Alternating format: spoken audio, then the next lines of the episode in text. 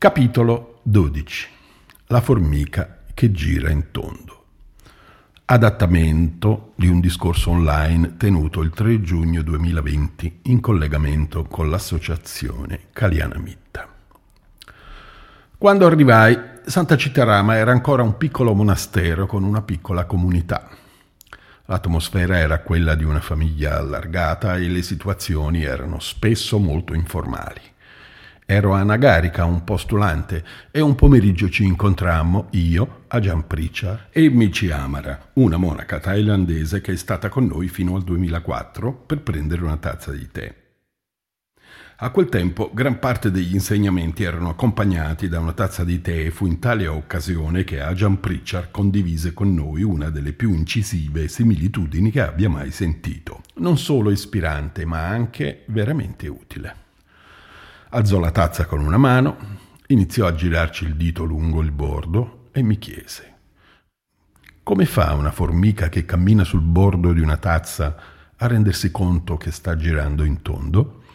Mi guardava con aria enigmatica mentre con l'indice picchiettava sul bordo della tazza, aggiungendo ci deve essere un segno, ci deve essere un qualche tipo di indizio sul bordo affinché la formica, passando di lì, si possa rendere conto che lì c'è già passata continuava a picchiettare sul bordo, ding, ding, ding, come talvolta fanno i thailandesi che amano giocare con i suoni ed esprimersi con un linguaggio corporeo. Ding, ding, ding. Il problema sta proprio qui, si rischia di girare in tondo. Se la formica non ha riferimenti, ecco che gira e gira ancora e poi ancora sul bordo della tazza, pensando di andare dritta da qualche parte Invece riproduce all'infinito lo stesso giro ripetitivo come il suono ding, ding, ding. Solo se c'è qualcosa sul bordo della tazza a marcarne un punto, allora anche una piccola formica, l'ennesima volta che transita di lì, inizia a domandarsi: Che strano, di qui mi sembra di esserci già passata. Molto probabilmente continuerà ancora a farsi qualche giro e sorvolerà sul chiaro segnale, preferendo adagiarsi sulle sue convinzioni che non concepiscono l'esistenza di un bordo. È solo una formica, non dobbiamo pretendere troppo da lei. Ma quanti giri le occorreranno prima di comprendere che sta girando in tondo e cambiare quindi il suo cammino? Davvero, non so quanti giri a vuoto ci vogliono per una formica, ma noi esseri umani ne possiamo fare tantissimi prima di rendercene conto. Non vediamo quel segno, non vediamo una qualche sbeccatura, una crepa, un'incrinatura sul bordo della tazza, quel segno che spesso c'è ma a cui non prestiamo attenzione perché troppo presi dal continuare a girare, a girare, a girare. Chissà, forse una piccola formica in questi casi potrebbe essere più sveglia di noi, Vedendo quel segno, incontrandolo di nuovo e poi di nuovo in quel punto, comprende che fino a quel momento non ha fatto altro che girare in tondo sul bordo di una tazza che era divenuto tutto il suo mondo. Comprende che, in fin dei conti, per quanto abbia camminato, non è andata proprio da nessuna parte, è rimasta sempre lì. In questa similitudine ci sono due aspetti fondamentali per la nostra pratica. Il primo è il segno. Che cos'è questo segno? Questa sbeccatura da qualche parte sul bordo che può aiutarci a capire che stiamo girando in tondo. Ma prima soffermiamoci sul secondo aspetto, l'abilità di ricordarsi che da lì siamo già passati. Sati, il termine pali che indica la consapevolezza, la presenza mentale, nella sua funzione basilare è proprio questa abilità di avere memoria, una corretta memoria, cioè rammemorare in termini di Dhamma. Quest'ultimo è un termine poco consueto, rammemorare, scelto appositamente in alcune delle nostre pubblicazioni perché è più incisivo, ha il significato di sapere ricordare e far affiorare nella memoria gli eventi. È la capacità di comparare quello che è accaduto una volta con ciò che sta accadendo ora e trarne una conclusione che induca a prendere una decisione in sintonia con il Dhamma. Quante volte dobbiamo vedere quel segno? Dipende dipende dalla nostra abilità di tenere la mente sveglia e connessa al Dhamma. Un aspetto specifico di questa abilità è la eh, generalizzazione. Generalizzare non significa in questo caso appiattire su luoghi comuni, ma estrapolare un insegnamento da un contesto del nostro vissuto al fine di individuare un segno preciso, netto, chiaro. Per generalizzare all'interno della nostra esperienza è necessario spersonalizzare, trarre le conseguenze comuni rispetto a un vissuto vuol dire distanziarsi dai particolari di quel vissuto legati a un'idea di un qualsiasi sé per poter vedere le leggi che governano ciò che noi chiamiamo la mia vita o la tua vita. Generalizzare è questo, l'abilità di eliminare l'elemento personale dell'esperienza per poter poi trarre una riflessione valida anche in un contesto non necessariamente identico a quello vissuto in precedenza. In altre parole, qualora la tazza cambi, sia diversa per forma e colore, si tratta di avere la capacità di comprendere che, nonostante l'aspetto sembri nuovo, tale è solo in apparenza. Stiamo ancora girando in tondo come quella formica e se anche la sbeccatura della tazza, il segno, non necessariamente si manifesta sulla stessa tazza, in ogni caso l'inclinatura c'è ad indicarci che stiamo girando in tondo. Facciamo un esempio. Ragioniamo sui conflitti basati sulle idee, siano essi interpersonali o fra popoli, poco cambia. Nel cercare di comprenderli indugiamo nel descrivere le ragioni e i particolari che hanno portato all'evento, però riflettendoci bene ci si rende conto che sono basati sul semplice fatto che io la penso così e tu la pensi cos'ha. All'interno di questo così e di questo cos'ha ci può entrare di tutto, da slanci nobili con profondi ideali fino a motivazioni materiali con principi superficiali, oppure slanci nobili con principi superficiali e profondi ideali insieme a motivazioni materiali. Ci possono entrare idee sulla politica e sull'ambiente, concetti sempre più elevati che coinvolgono gli stessi valori dell'umanità però si finisce anche per discutere se la pizza debba essere alta o bassa, debba essere come la fanno a Napoli o come la fanno al nord, o se la pasta della carbonara si debba fare con la pancetta, con il guanciale. E poi qualcuno protesta perché è vegetariano e qualcun altro protesta ancora di più perché è vegano. Tutto questo è così o cos'ha i punti di vista, le idee, le ragioni che possono generare un conflitto fondamentalmente si dividono in così e cos'ha il risultato finale sarà che se vince così, allora cos'ha sarà triste, mentre se vince cos'ha, allora sarà così ad essere triste. Il vincente sarà felice e il perdente starà già pensando a come prendersi la sua rivincita, così che neppure la vittoria mette al sicuro la propria felicità. Oppure ci sarà un pareggio, e in questo caso nessuno sarà pienamente soddisfatto. Sarà un compromesso in attesa del prossimo scontro. Questo significa girare in tondo a vuoto. C'è un così con una posizione che appartiene a così e un cosà con una posizione che appartiene a cosà. E ne consegue una discussione il cui risultato è intrinsecamente insoddisfacente per entrambi, per cui presto si tornerà a discutere senza mai una vera fine. Detta in questo modo parrebbe facile non prendersi troppo sul serio nelle discussioni, ma ognuno di noi sa bene che quando quel così o quel cosà sono le nostre idee, le nostre opinioni, il tutto può essere molto più complesso. Possiamo obiettare, sì, ma tu non hai capito, questo non è né così né cos'ha, è qualcosa di più, è davvero importante. Concordo. Forse sono questioni veramente importanti, però ancora più importante che il risultato può anche in questo caso essere un conflitto. C'è un'altra strada percorribile che non giri in tondo? Se c'è, si imbocca mediante l'abilità di generalizzare di vedere decontestualizzata dal senso dell'io la situazione potenzialmente conflittuale. È una qualità fondamentale per far sì che i segni che incontriamo lungo il bordo della tazza ci siano veramente d'aiuto per uscire da questo continuo girare a vuoto. Quello che Ajahn Chah afferma a proposito del conflitto interpersonale è stupendo. Sintetizza tutto dicendo c'è un mucchietto di terra che discute con un altro mucchietto di terra. Fa riferimento quindi all'elemento terra al quale in genere è possibile associare il corpo nella dottrina buddista. Tutto qui, ma potremmo essere ancora più specifici. C'è un mucchietto di terra, acqua, fuoco e aria che sta discutendo con un altro mucchietto di terra, acqua, fuoco e aria. E dopo cosa resta? Sempre terra, acqua, fuoco e aria.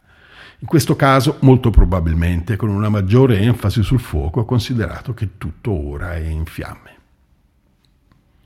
Una similitudine negli insegnamenti di Ajahn Chah che trovo meravigliosa riguarda la descrizione di un albero.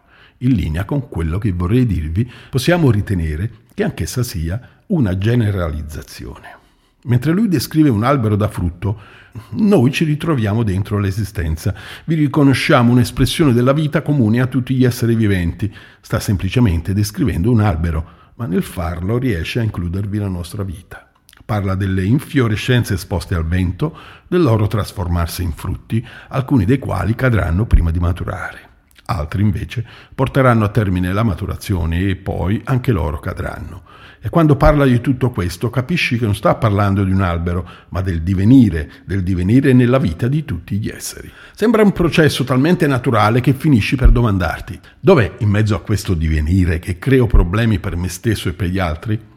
Ti domandi anche come mai tu non sia mai riuscito a vedere quell'albero. Non si specifica che tipo di albero sia e dove si trovi. Potrebbe essere un qualsiasi albero da frutta, ma è come se non ne avessimo mai visto uno. Forse abbiamo visto meli, peri e ciliegi, alberi di questo tipo o quel tipo, di proprietà di questa o quell'altra persona. Forse siamo anche esperti di alberi da frutto e abbiamo pure una laurea in botanica. Nonostante tutto, però, rischiamo di non vedere mai quell'albero che è ovunque. Osiamo. Proviamo ora a riflettere in termini di generalizzazione sulle tre conoscenze descritte nella notte del risveglio del Buddha. La sua prima conoscenza è quello che lo rende in grado di far convergere nel presente, in un'unica esperienza, tutte le sue vite passate. Il modo con cui le riassume è veramente un esempio di distacco da ogni idea del sé. Semplicemente troviamo elencato. Ero questo, poi quello, ero qui, ero là, ho vissuto così, ho vissuto cos'ha. Non c'è attaccamento a nessuna di queste vite. Il Buddha vede unicamente il processo. Sta preparando il cuore e la mente alla liberazione, osservando senza identificarsi. Non è ingannato dal bordo della tazza, vede tutto il samsara nelle vite che si susseguono senza afferrarle. Non discrimina con commenti, in quella vita mi sono divertito, in quest'altra no, qui ero veramente una brava persona e in quest'altra no, qua ero ricco, qua ero un povero. Un simile atteggiamento non avrebbe senso in quell'ottica di risveglio con la quale il Buddha si accingeva ad arrivare alla destinazione. L'abilità di generalizzare ci permette, quando siamo sul bordo della tazza, di riuscire a cogliere quel segno. Non solo, ma riusciamo a estrapolare una tale conoscenza anche qualora la situazione cambi, quando la tazza diventa un bicchiere, in altre parole, anche quando gli scenari e i comprimari che stanno attorno al nostro senso del sé cambiano e potrebbero illuderci che la situazione sia completamente differente. Cambiano gli scenari, ci siamo spostati di qua e di là, in giro per l'Italia, in giro per il mondo e per i mondi, abbiamo rivestito tutti i ruoli e interagito con tutti i personaggi, però a veder bene, è stato sempre solo un così e un cos'ha. La seconda conoscenza nella notte del risveglio consente al Buddha di comprendere la legge del Kamma, ovvero ciò che lega tutte queste esperienze è la causa ed effetto. Ed è questa legge che vincola il girovagare a vuoto da una vita all'altra, da un bordo all'altra. Perché questo è importante? Perché così possiamo dare un senso al segno, possiamo capire come utilizzare il segno, come avvalercene all'interno di una dinamica di causa ed effetto. Però che cos'è questo segno di cui abbiamo parlato finora, che ci permette di comprendere che stiamo girando in tondo? La terza conoscenza, quella liberatoria, è la realizzazione delle quattro nobili verità. La prima di queste è la verità della sofferenza, quando la formica cammina lungo il bordo, il segno che nota è un sobbalzo interiore, una sensazione che c'è qualcosa di strano. Inizia a rendersi conto che qualcosa non torna. Era sicura di camminare verso una qualche destinazione, ma si accorge che in quel punto c'era già passata, o perlomeno sente di aver già vissuto una storia analoga, e sorge in lei un senso di smarrimento, di disagio. Dove sto andando? Cosa dovrei fare? Il segno, nella cornice delle quattro nobili verità, è dukkha, un senso di insoddisfazione. Ciò che la formica intuisce è che, se continua a camminare in quel modo, in tondo e a vuoto, questo suo senso di insoddisfazione non si placherà. C'è quella piccola crepa, quella piccola incrinatura sul bordo che le dà il segnale svegliati, dukkha, il disagio esistenziale in tutte le sue possibili forme diventa il nostro segnale che ci fa riflettere Guarda che stai girando in tondo, non stai andando proprio da nessuna parte. Tuttavia non siamo persi, noi sappiamo come uscire da questo girovagare inutile, perché possiamo apprendere la capacità di utilizzare il kamma, la legge di causa ed effetto, a nostro beneficio. Abbiamo la possibilità di domandarci come avvalerci di causa ed effetto per uscire da questo circolo vizioso che in fin dei conti non è altro che il samsara, la continua rinascita. Se utilizziamo i fenomeni condizionati per liberarci dei fenomeni condizionati, il kamma diventa una fonte di liberazione. Il Kamma è un abile mezzo per liberarci dalla sofferenza. Che cosa si fa allora? Si rivolge l'attenzione alla comprensione che questo disagio ha un'origine. Il Buddha ci aiuta con l'esposizione delle quattro nobili verità, nella seconda delle quali ci fornisce l'indizio. L'origine è data dalla Brahma, da ciò che più di consueto in Occidente chiamiamo attaccamento.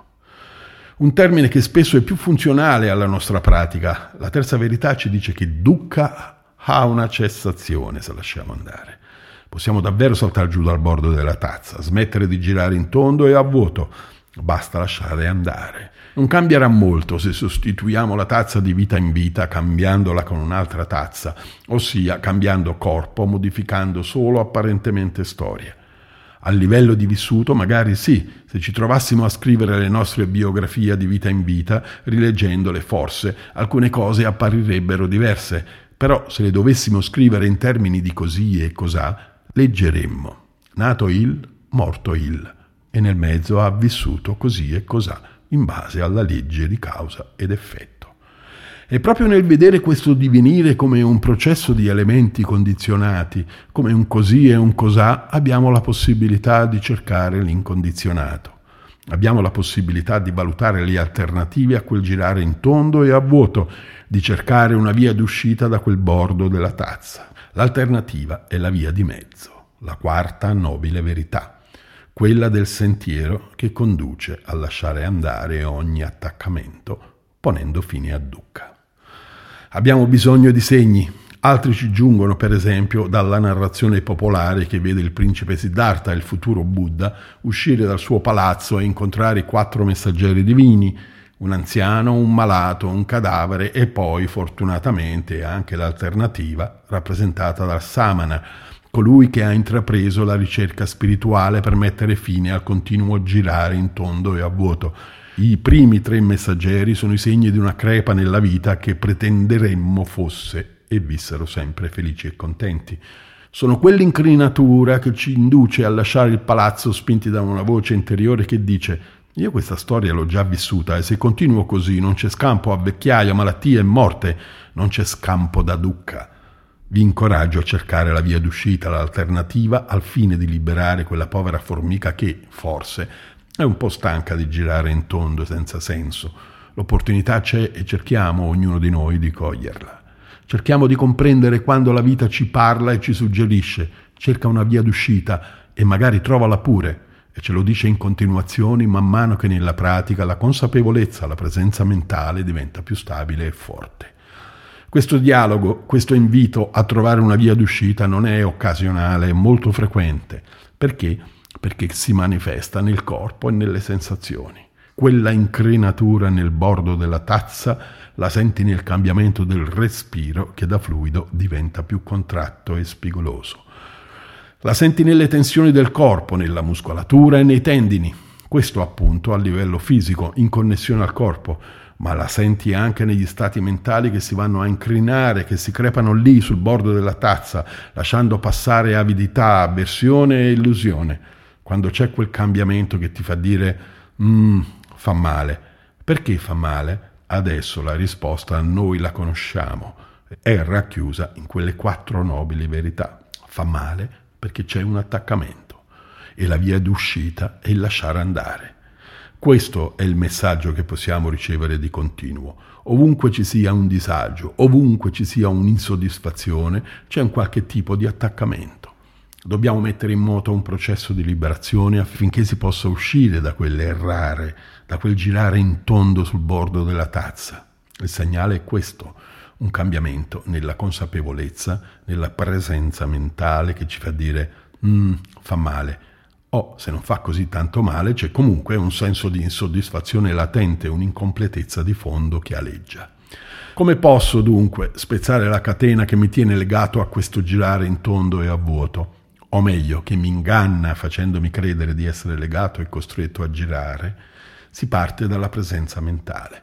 La presenza mentale che all'inizio è l'abilità, come abbiamo detto, di rammemorare, di paragonare la situazione che stiamo vivendo con l'esperienza del passato senza prenderla in maniera personale, ma ritenendola un'indicazione di ciò che è più opportuno fare in questo momento, in modo da creare una condizione migliore per mettere in moto il processo del lasciare andare. Il segno risulta essere determinante perché è attraverso tale segno che possiamo dare forma al processo di liberazione basato sul Kamma. Per noi, la cui pratica è basata sull'approccio dottrinale delle quattro nobili verità esposto nel primo insegnamento del Buddha, il segno è dukkha. Questo dukkha però non è volto a scoraggiarci, a batterci, deprimerci o in qualche modo ad appesantire la nostra vita Talvolta si sente dire tutto è sofferenza, tutto è dukkha. Non è questo che insegna il Buddha. Il Buddha insegna che c'è la sofferenza e c'è la fine della sofferenza. Dukkha ci serve per renderci conto che qualcosa non va, che c'è qualcosa che deve essere rielaborato in modo differente e tale rielaborazione avviene attraverso il Dhamma. E sempre attraverso il Dhamma avviene la liberazione, quando le condizioni sono favorevoli e convergono verso una presenza mentale che a quel punto non è più solo un rammemorare, ma reca in sé anche tutte le altre qualità e quei fattori che ci sostengono per il raggiungimento della nostra meta, il Nibbana. La presenza mentale, che non è più semplicemente il riconoscimento di un segno, diventa l'integrazione di tutti gli aspetti utili per questo processo. In altre parole, il Dhamma e la presenza mentale giungono a coincidere. E a quel punto il Dhamma non è neanche più la via, ma è la verità. La formica, tutti noi siamo un po' quella piccola formica, ma per tutti noi in quella piccola formica ci sono le potenzialità di essere il Buddha, il Dhamma e il Sangha se non adesso, creiamo almeno i presupposti affinché al prossimo giro sul bordo della tazza ci sia possibile portare a compimento queste realizzazioni. E suppongo comprendiate che più segni la presenza mentale riesce a cogliere sul bordo della tazza, più diventano evidenti quei cartelli che ci dicono esci, esci dal giro, svolta verso il lasciare andare. Se invece quel segno viene colto solo occasionalmente, allora è molto probabile che si tratti di un cartello sporadico con una scritta sbiadita che indica direzione Nibbana. Uno dei tanti cartelli che incontriamo e superiamo distrattamente mentre giriamo in tondo e a vuoto.